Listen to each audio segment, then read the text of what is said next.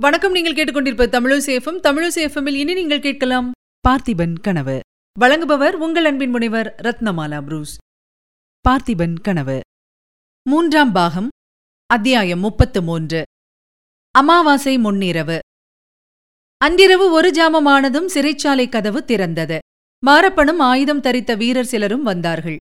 விக்ரமனுடைய கைகளை சங்கிலியால் பிணைத்து வெளியே அழைத்துச் சென்றார்கள். வாசலில் கட்டை வண்டி ஒன்று ஆயத்தமாய் நின்றது. அதில் விக்ரமன் ஏறிக்கொண்டான்.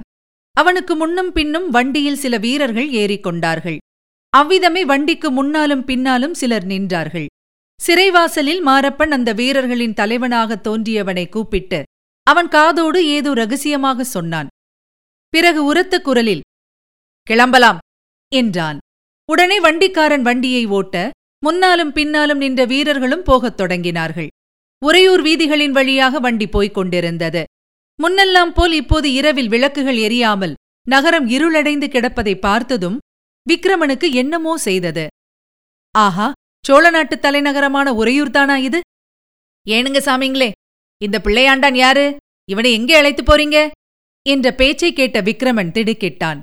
பேசியவன் வண்டிக்காரன் தான். ஆனால் அந்த குரல் பொன்னன் குரலாக அல்லவா இருக்கிறது? அப்படியும் இருக்க முடியுமா? வீரர்களில் ஒருவன் உனக்கேனப்பா இந்த வம்பு? பேசாமல் வண்டியை ஓட்டு என்றான். அதற்கு வண்டிக்காரன் எனக்கு ஒன்றுமில்லை அப்பா ஆனால் ஊரெல்லாம் பேசிக்கிட்டு இருக்காங்க. யாரோ செண்பகத்தீவிலிருந்து வந்த ஒற்றனாம் ரத்தின வியாபாரி மாதிரி வேஷம் போட்டுக்கிட்டு வந்தானாம். சக்கரவர்த்தி மகள் குந்தவி தேவியையே ஏமாற்றி விட்டானாம். அப்பேற்பட்டவனை நம்ம சேனாதிபதி கண்டுபிடித்து விட்டாராம். அப்படியெல்லாம் ஊர்ல பேச்சாயிருக்கே அவன்தானா இவன் என்று கேட்டேன் என்றான். ஆமாம் அவன்தான் என்று வைத்துக்கொள்ளேன் என்றான் ஒரு வீரன். எங்கே அழைத்துக் கொண்டு போறீங்களோ? என்று வண்டிக்காரன் கேட்க எங்கே அழைத்துக் கொண்டு போவாங்க? காஞ்சி மாநகருக்குத்தான். என்று மறுமொழி வந்தது. அடே அப்பா அவ்வளவு தூரமா போக வேண்டும்? நீங்கள் ஏழெட்டு பேர் காவலுக்கு போறீர்களே போதுமா? வழியில இவனுக்கு யாராவது ஒத்தாசை செய்து தப்பிச்சு விட்டு விட்டாங்கன்னா என்ன செய்வீங்க? என்றான் வண்டிக்காரன். பேசுகிறவன் உண்மையில் பொன்னன் தானோ? தனக்குத்தான் சமிக்ஞை செய்தி தெரிவிக்கிறானோ? வழியில் வந்து ஒத்தாசை செய்வதாக கூறுகிறானோ? இவ்விதம் விக்ரமன் வியப்புடன் எண்ணமிட்டுக் கொண்டிருக்கும் போது சற்று பின்னால் வந்த வீரர் தலைவன் யாரங்கே என்ன பேச்சு? என்று அதட்டவே மௌனம் குடிகொண்டது. பிறகு வண்டிக்காரனாவது வீரர்களாவது பேசவில்லை. காவிரி கரைக்கு வந்ததும் வண்டி நின்றது. விக்ரமனும் வண்டியிலிருந்த வீரர்களும் இறங்கினார்கள். ஆற்றங்கரையோரமாக ஒரு படகு ஆயத்தமாயிருந்தது. அங்கே ஒருவன் கையில் தீவர்த்தியுடன் நின்று கொண்டிருந்தான். எல்லாரும் கீழிறங்கியதும் வண்டிக்காரன் வண்டியை திருப்பிக் கொண்டே போயிட்டு வரீங்களா? ஒற்றனை ஜாகிரதையாக கொண்டு போய் சக்கரவர்த்தியிடம் சேருங்கள். ஐயா வழியில் ஒரு காட்டார் இருக்கிறது. பத்திரம்! என்றான். அப்போது தீவர்த்தி வெளிச்சம் அவன் முகத்தின் மேல் அடித்தது. விக்ரமனுக்கு அந்த முகத்தை பார்த்ததும் பெரும் ஏமாற்றம் உண்டாயிற்று. ஏனெனில் அவன் பொன்னன் இல்லை. ஆனால் அவனுடைய கண்களில் அந்த ஒளி எங்கேயோ பார்த்த முகமாயிருக்கிறதே. சட்டென்று உண்மை புலனாயிற்று. பொன்னன் தான் அவன் முகத்தில் பொய்மீசை வைத்து கட்டிக் கொண்டிருக்கிறான் அவன் கூறிய வார்த்தைகளின் பொருள் என்ன? வழியில் காட்டாற்றின் சமீபத்தில் தன்னை விடுவிக்க வருவதாகத்தான் சொல்லியிருக்க வேண்டும். இந்த எண்ணத்தினால் விக்ரமனுக்கு மிகுந்த உற்சாகம் உண்டாயிற்று.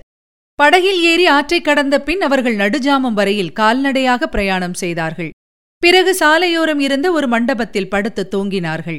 மீண்டும் அதிகாலையில் எழுந்து மாட்டு வண்டி பிடித்துக்கொண்டு பிரயாணமானார்கள். அன்று பொழுது சாயும் சமயத்தில் பராந்தகபுரத்தை தாண்டினார்கள். இனி சிறிது தூரத்தில் காட்டாறு வந்துவிடும் என்று விக்ரமன் ஒருவாறு தெரிந்து கொண்டிருந்தான். அந்த வண்டிக்காரன் பொன்னனாயிருக்கும் பட்சத்தில் இங்கேதான் தனக்கு உதவிக்கு வரவேண்டும் யார் வருவார்கள்? எப்போது வருவார்கள்? என்றெல்லாம் எண்ணி விக்ரமனுடைய உள்ளம் பரபரப்பை அடைந்தது. அஸ்தமித்து இரண்டு நாழிகை இருக்கும். அந்த அமாவாசை இருட்டில் சாலையில் ஜன நடமாட்டம் அதிகமாயிருந்ததைக் கண்டு விக்ரமன் வியந்தான். ஆங்காங்கு சிறு சிறு கும்பலாக ஜனங்கள் போய்க் கொண்டிருந்தார்கள். கோயிலுக்குப் போகிறவர்களைப் போல் அவர்கள் காணப்பட்டார்கள். வெறி பிடித்தவர்களைப் போல் ஆடிக்கொண்டும் பாடிக்கொண்டும் போனார்கள். சிலர் மஞ்சள் வஸ்திரம் அணிந்து கொண்டிருந்தார்கள். ஒவ்வொரு கும்பலிலும் ஒருவன் தீவர்த்தி பிடித்துக் கொண்டிருந்தான். இன்னும் இந்த கும்பல்களில் சிலர் நீண்ட கத்திகளை எடுத்துச் சென்றது. விக்ரமனுக்கு ஒருவாறு பயங்கரத்தை அளித்தது. இவர்களெல்லாம் எங்கே போகிறார்கள்? கையில் கத்திகள் எண்ணத்திற்கு கொண்டு போகிறார்கள்? இந்த காட்சிகளை பார்த்த மாரப்பனுடைய வீரர்கள் தங்களுக்குள் ரகசியமாக பேசிக் கொண்டதில் சில வார்த்தைகள் விக்ரமனுடைய காதிலும் விழுந்தன. பத்ரகாளி நரபலி கபால பைரவர் என்னும் சொற்கள் அவனுக்கு திகைப்பையும் பயத்தையும் உண்டாக்கின. மகேந்திர மண்டபத்தின் வாசலில் மகா கபால பைரவரும் மாரப்பணம் பேசிக் கொண்டது அவனுக்கு நினைவு வந்தது. ஓஹோ இன்றைக்கு அமாவாசை இரவல்லவா?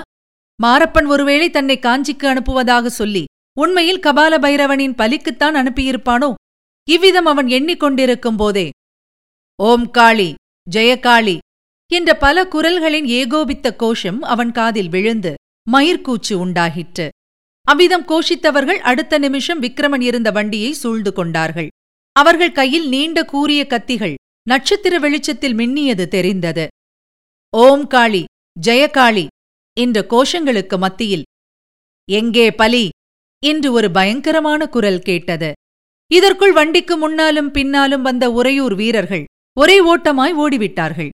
வண்டியில் இருந்தவர்களும் தொப்பு தொப்பென்று குதித்து ஓட்டம் பிடித்தார்கள். வண்டிக்காரன் அந்தர்த்தானமாகிவிட்டான். விக்ரமன் கைகள் சங்கிலிகளால் வண்டியின் சட்டத்துடன் பிணைக்கப்பட்டிருந்தமையால் அவனால் மட்டும் வண்டியிலிருந்து குதிக்க முடியவில்லை. அப்போது வண்டியின் பின்புறத்தில் ஒரு குரல் மகாராஜா பதற வேண்டாம் நான்தான் என்றது. உடனே பொன்னன் வண்டியில் ஏறி சங்கிலிகளை அவிழ்த்தெறிந்தான். விக்ரமன் வண்டியிலிருந்து குதித்ததும் இரண்டு உயர்ஜாதி குதிரைகள் சித்தமாய் நிற்பதைக் கண்டான். மகாராஜா ஏறுங்கள் குதிரைமேல் ஒரு கணமும் தாமதிப்பதற்கில்லை என்றான் பொன்னன். இதுவரை நீங்கள் கேட்டது அமரர் கல்கையின் பார்த்திபன் கனவு. வழங்கியவர் உங்கள் அன்பின் முனைவர் ரத்னமாலா புரூஸ். மீண்டும் அடுத்த அத்தியாயத்தில் சந்திக்கலாம். இணைந்திருங்கள் மகிழ்ந்திருங்கள். இது உங்கள் தமிழோசி எஃப்எம் இது எட்டு திக்கும் எதிரொலை கட்டம்.